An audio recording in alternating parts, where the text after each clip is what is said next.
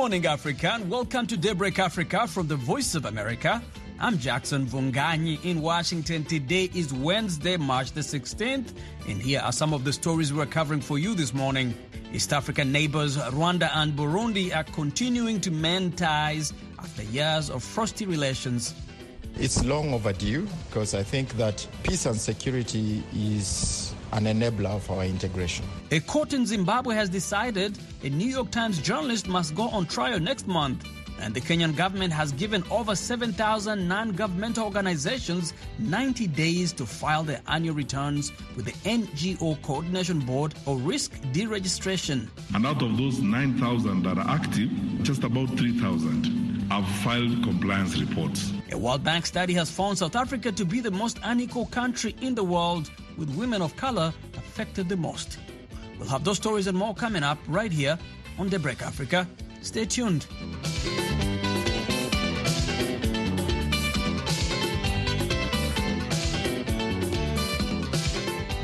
And for our top story, Burundi and Rwanda are continuing to mend their relations that had been deteriorating since 2015.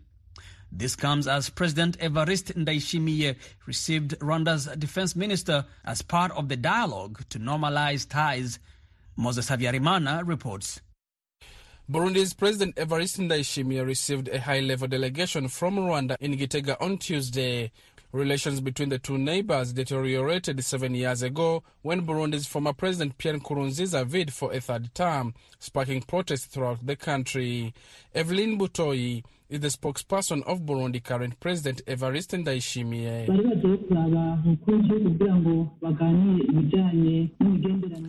She says that the delegation also came to talk with Burundi's president in efforts to normalize the relations between the two countries and that the two countries are working hard to restore friendly relations they had for the better of the two countries. The two countries did not begin to normalize relations until 2020 when Burundi elected its new president Evariste Ndayishimiye. Pierre Celestin Rwigema is a member of the East African Legislative Assembly and a former Rwandan Prime Minister. I heard this morning that uh, there is in, in, in a strong delegation from my country, from Rwanda, and this is a very strong sign of commitment and goodwill.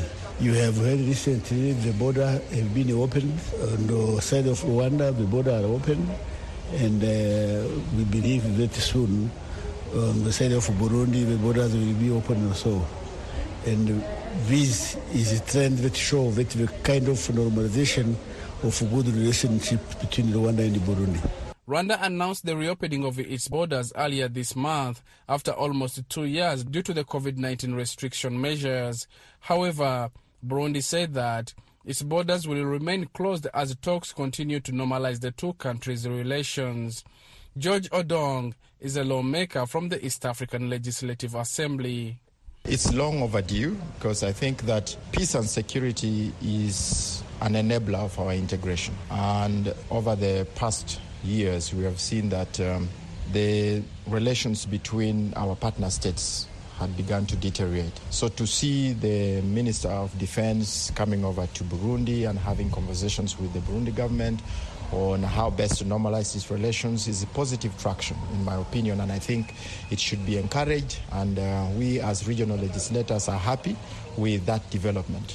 In 2015, when the political crisis erupted in Burundi, the government accused Kigali of sheltering failed coup plotters. In return, Rwanda accused Burundi of sheltering the rebels from the FDLR, the Democratic Forces for the Liberation of Rwanda. Kigali accused them of committing the 1994 genocide against the Tutsi and moderate Hutus. Farmers in Burundi who used to export fruits and vegetables to Rwanda are welcoming the renewed ties. They say reopening of the borders will help boost the agriculture sector, which has been largely affected by the strained relations. Moses Havyarimana for Voice of America.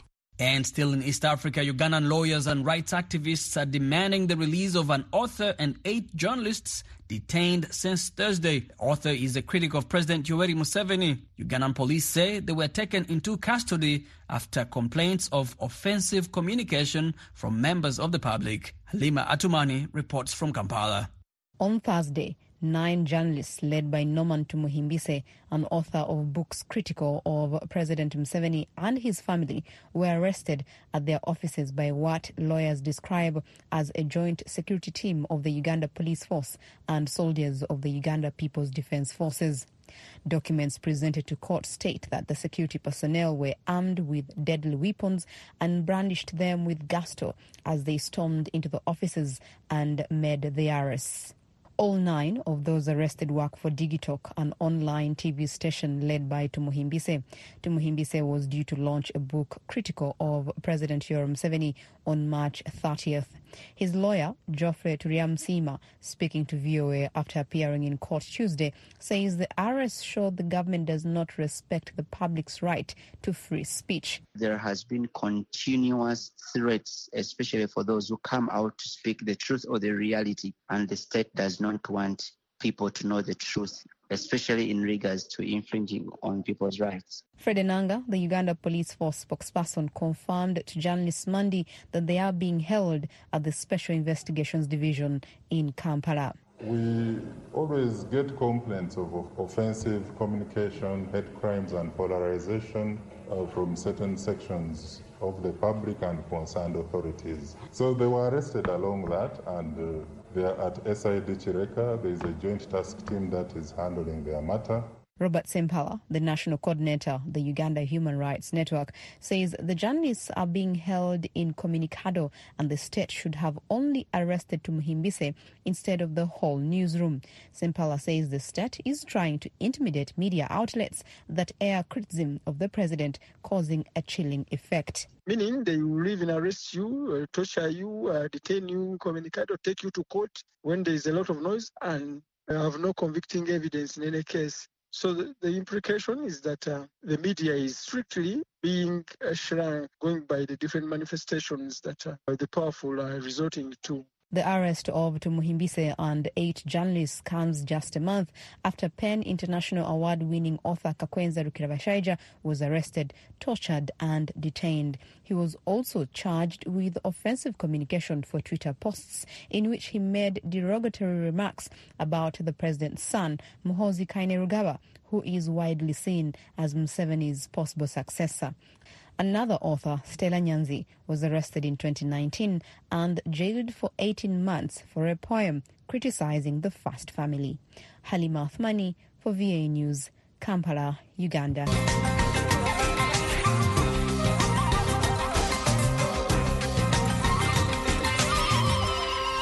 Suspected Islamist militants have killed more than 60 people over five days of attacks on villages in Eastern Democratic Republic of Congo. The assailants, believed to be rebels from the Allied Democratic Forces ADF, have targeted at least five villages, and the offensive was still ongoing. Last year, Congo's government appointed military officers to run North Kivu and neighboring Ituri province, while Uganda sent more than 1,000 troops in December to wage joint operations against the ADF group. The International Criminal Court ICC on Monday said that the former Central African Republic's militia leader Maxime Geoffroy El Mokom Gwaka had been surrendered to the court by the authorities of Chad for crimes against humanity and war crimes.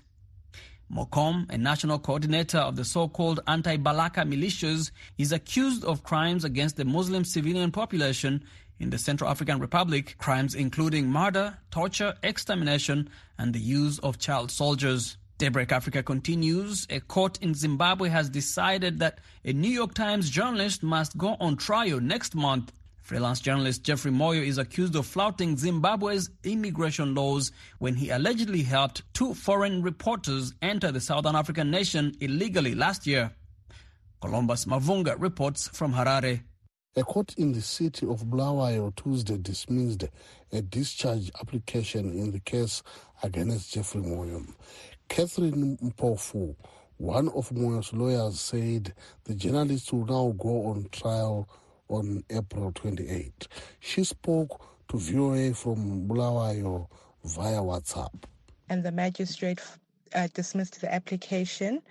He basically found that the state had laid enough evidence for Mr. Moyo to be put to his defense in coming to this finding, it seems the magistrate relied on the fact that the state had led the evidence of the allegedly false accreditation cards that had been obtained by the foreign journalists. And based on his interpretation of the evidence led by the state, he found that it was sufficient to put the accused to his defense. Moyo's lawyers believed the case might be dismissed after the same court earlier this month acquitted a Zimbabwe Media Commission official Thabang Manhika for allegedly processing fake accreditations for two South Africa-based New York Times journalists who entered Zimbabwe and were later deported. Moyo and Manhika were being tried separately. Zimbabwe's government says both Moyo and Manhika broke immigration laws. Information Ministry Permanent Secretary Ndabaningi Nick Mangwana commented on Tuesday's ruling. We just want to see that there's law and order. If somebody has committed a crime or is perceived to have committed a crime, they'll have their day in court. So he's having his day in court. The outcome is not in our hands. It's in the hands of the criminal justice system. That's our position. Thabani Moyo of the Media Institute of Southern Africa, or MISA, has called for the journalists to be treated fairly. MISA Zimbabwe uh, underscored the need for fair trial. That is our position throughout till the end of the case. All we are saying that he, just like any other citizen, deserves fair trial. Jeffrey Moyo, a Zimbabwean national, faces up to 10 years in prison if convicted. Columbus Mavhunga for VOA News, Harare, Zimbabwe.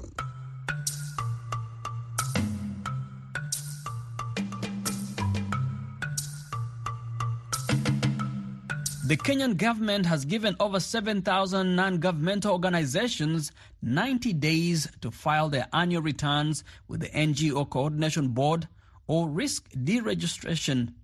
Maureen Ojambo has more. Kenya's non-governmental organization board often threatens to deregister some Kenyan NGOs, accusing them of non-compliance with the rule of law and tax evasion, among other allegations. Speaking in Nairobi at the annual meeting for non-governmental organizations this week, Kenya's Interior Cabinet Secretary Fred Matiang'i says that the groups must comply with the government for effective coordination of their activities. And out of those 9,000 that are active, just about 3,000 have filed compliance reports. It means 6,000 NGOs have not complied, and it means that we have in our books something like 2,500 NGOs that are just briefcase NGOs. And after 90 days, those who will not have complied, we will assume they do not actually need to operate as NGOs because they are not interested. Because if you are interested in operating, then you should also be interested in complying. Because as we say on one hand that we want to support you and do everything that you want done, we must also agree on the other that we also have to be obedient to the law and we must comply. The government wants the organizations to allocate more funds to develop projects and that currently most of their budgets are being spent on salaries and other recurrent expenses. Matiang'i says compliance will help weed out groups that might be receiving funds to finance terrorism in Kenya.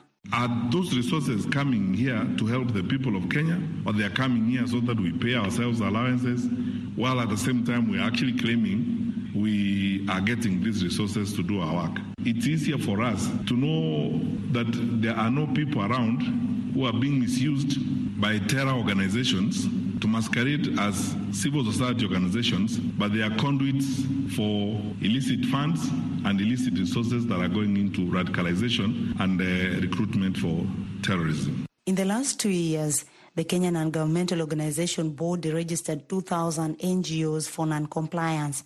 William Kirwa, the chairperson of Kenya's NGO Coordination Board, says many groups are operating in areas that are not safe. Some of these NGOs are working in quite some very, very difficult areas in this country uh, where we have insecurity. And maybe because of that, we would want to request uh, our chief case to see how they can support insecurity in those areas. I'm sure you know areas of Baringo, areas of Transmara, areas of uh, even the northern Kenya, where a lot of NGOs are working to support the communities. And sometimes we are faced with challenges of security. Executive Director Amnesty International Kenya Irungu Houghton says The ultimatum by the government to have NGOs compliance has brought tension to the sector and that many groups are struggling financially. Between 2014 and 2017, uh, the relationship between government and NGOs was extremely tense, and uh, we saw at least five attempts to curb uh, the capacity of uh, civil society organizations, including the very infamous 15% cap on foreign funding. There may be other reasons related to why uh, NGOs are not filing their annual returns. And I think that may be to do with the fact that many organizations have been struggling with funding. Only one in six NGOs registered in Kenya file their returns on an annual basis. Civil society groups in Kenya say most of the time election periods are tense and hope that the government is not going to use the electioneering period to intimidate them. Reporting for VOA's Daybreak Africa, I am Maureen Ojambo in Sacramento, California.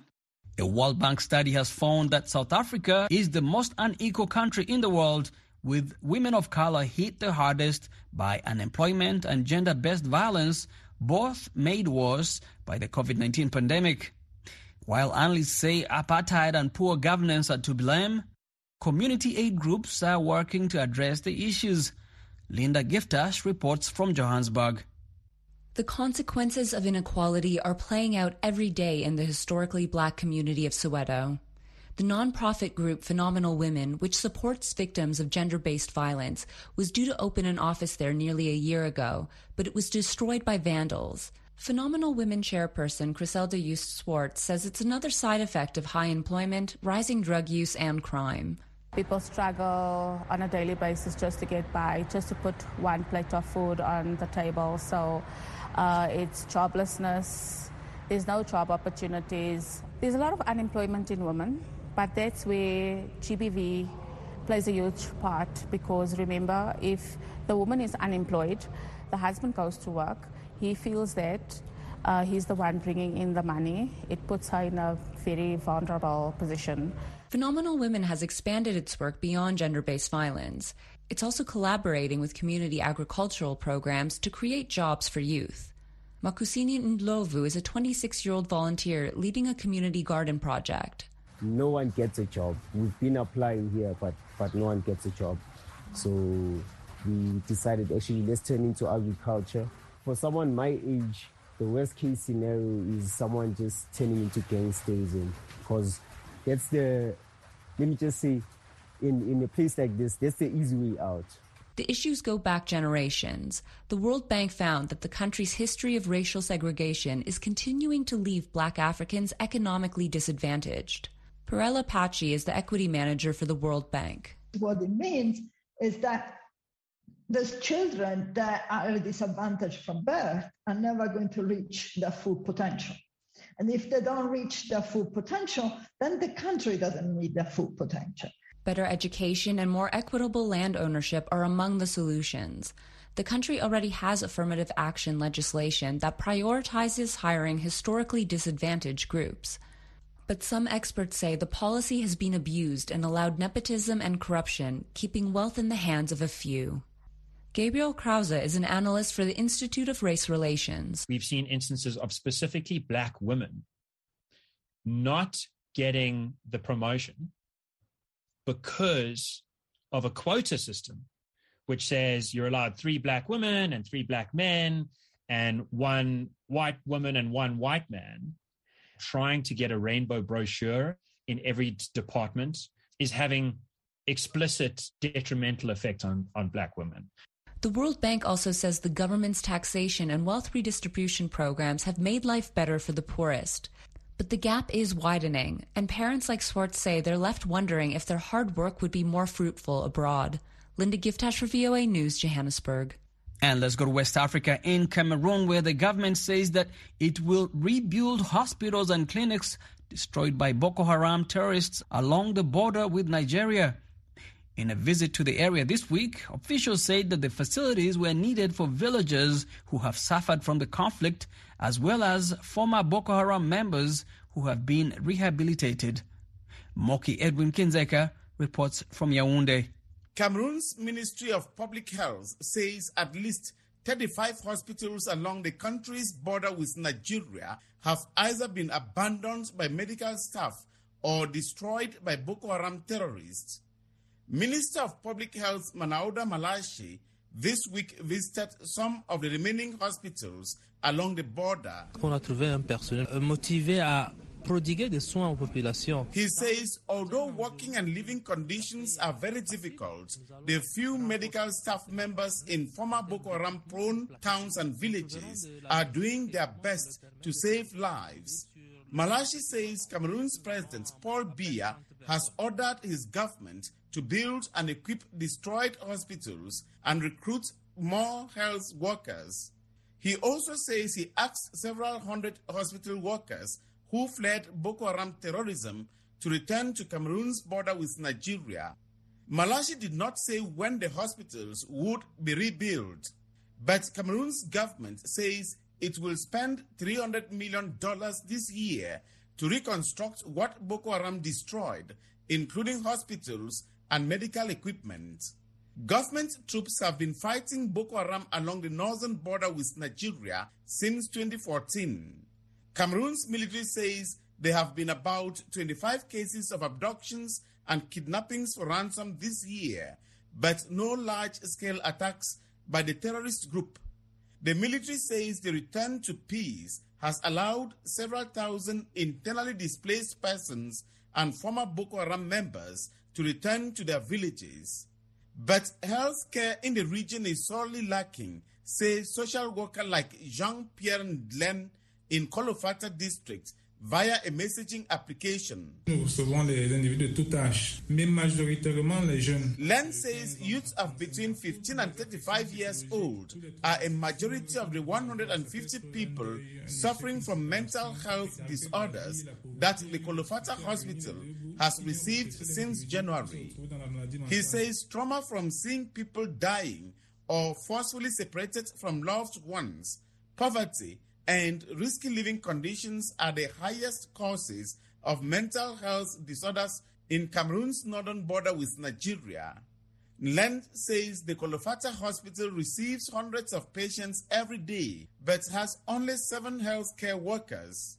Speaking to Cameroon State Radio CRTV this week, Far North Region Governor Midjiyawa Bakari said the military has been helping civilians while they wait for the government to rebuild hospitals. Nos forces de défense se sont mis aux côtés des populations. Bakari says most Cameroon's troops deployed to fight Boko Haram have been sent to border villages to provide health care and education to both returnees and militants who surrender and leave the terrorist group.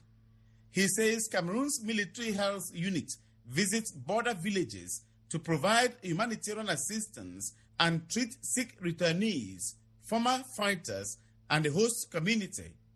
Bakari said thousands of Boko Haram fighters and supporters have defected from the terrorist group since last May, when the leader of the Nigerian militants, Abubakar Shekau, was declared killed. The United Nations says the Boko Haram conflict, which started 13 years ago in northeast Nigeria, has killed more than 350,000 people and displaced 2 million across Nigeria, Cameroon, Chad, and Niger. Moki Edwin Kinzeka for VOA News, Yaoundé, Cameroon. And that's it for this edition of Daybreak Africa. We thank you for spending this morning with us. Until next time, I'm Jackson Mvunganyi in Washington, wishing you a great week ahead, Africa. Hello, I'm Douglas Mpuga, host of VOA's Reporters Roundtable. Join us every Thursday as we discuss important African topics and events.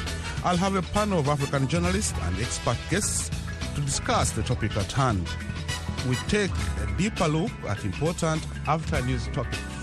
That's Reporters Roundtable every Thursday at 17:30 UTC, right here on VOA Africa. Hey, sports fans, brighten your day by tuning into the sunny side of sports Monday through Friday at 1630 and 1830 UTC. Join us on Facebook at facebook.com forward slash VOA Sunny and on Twitter at VOA Sunny Sports. Or check out the blog at blogs.voanews.com forward slash sunny. It's the sunny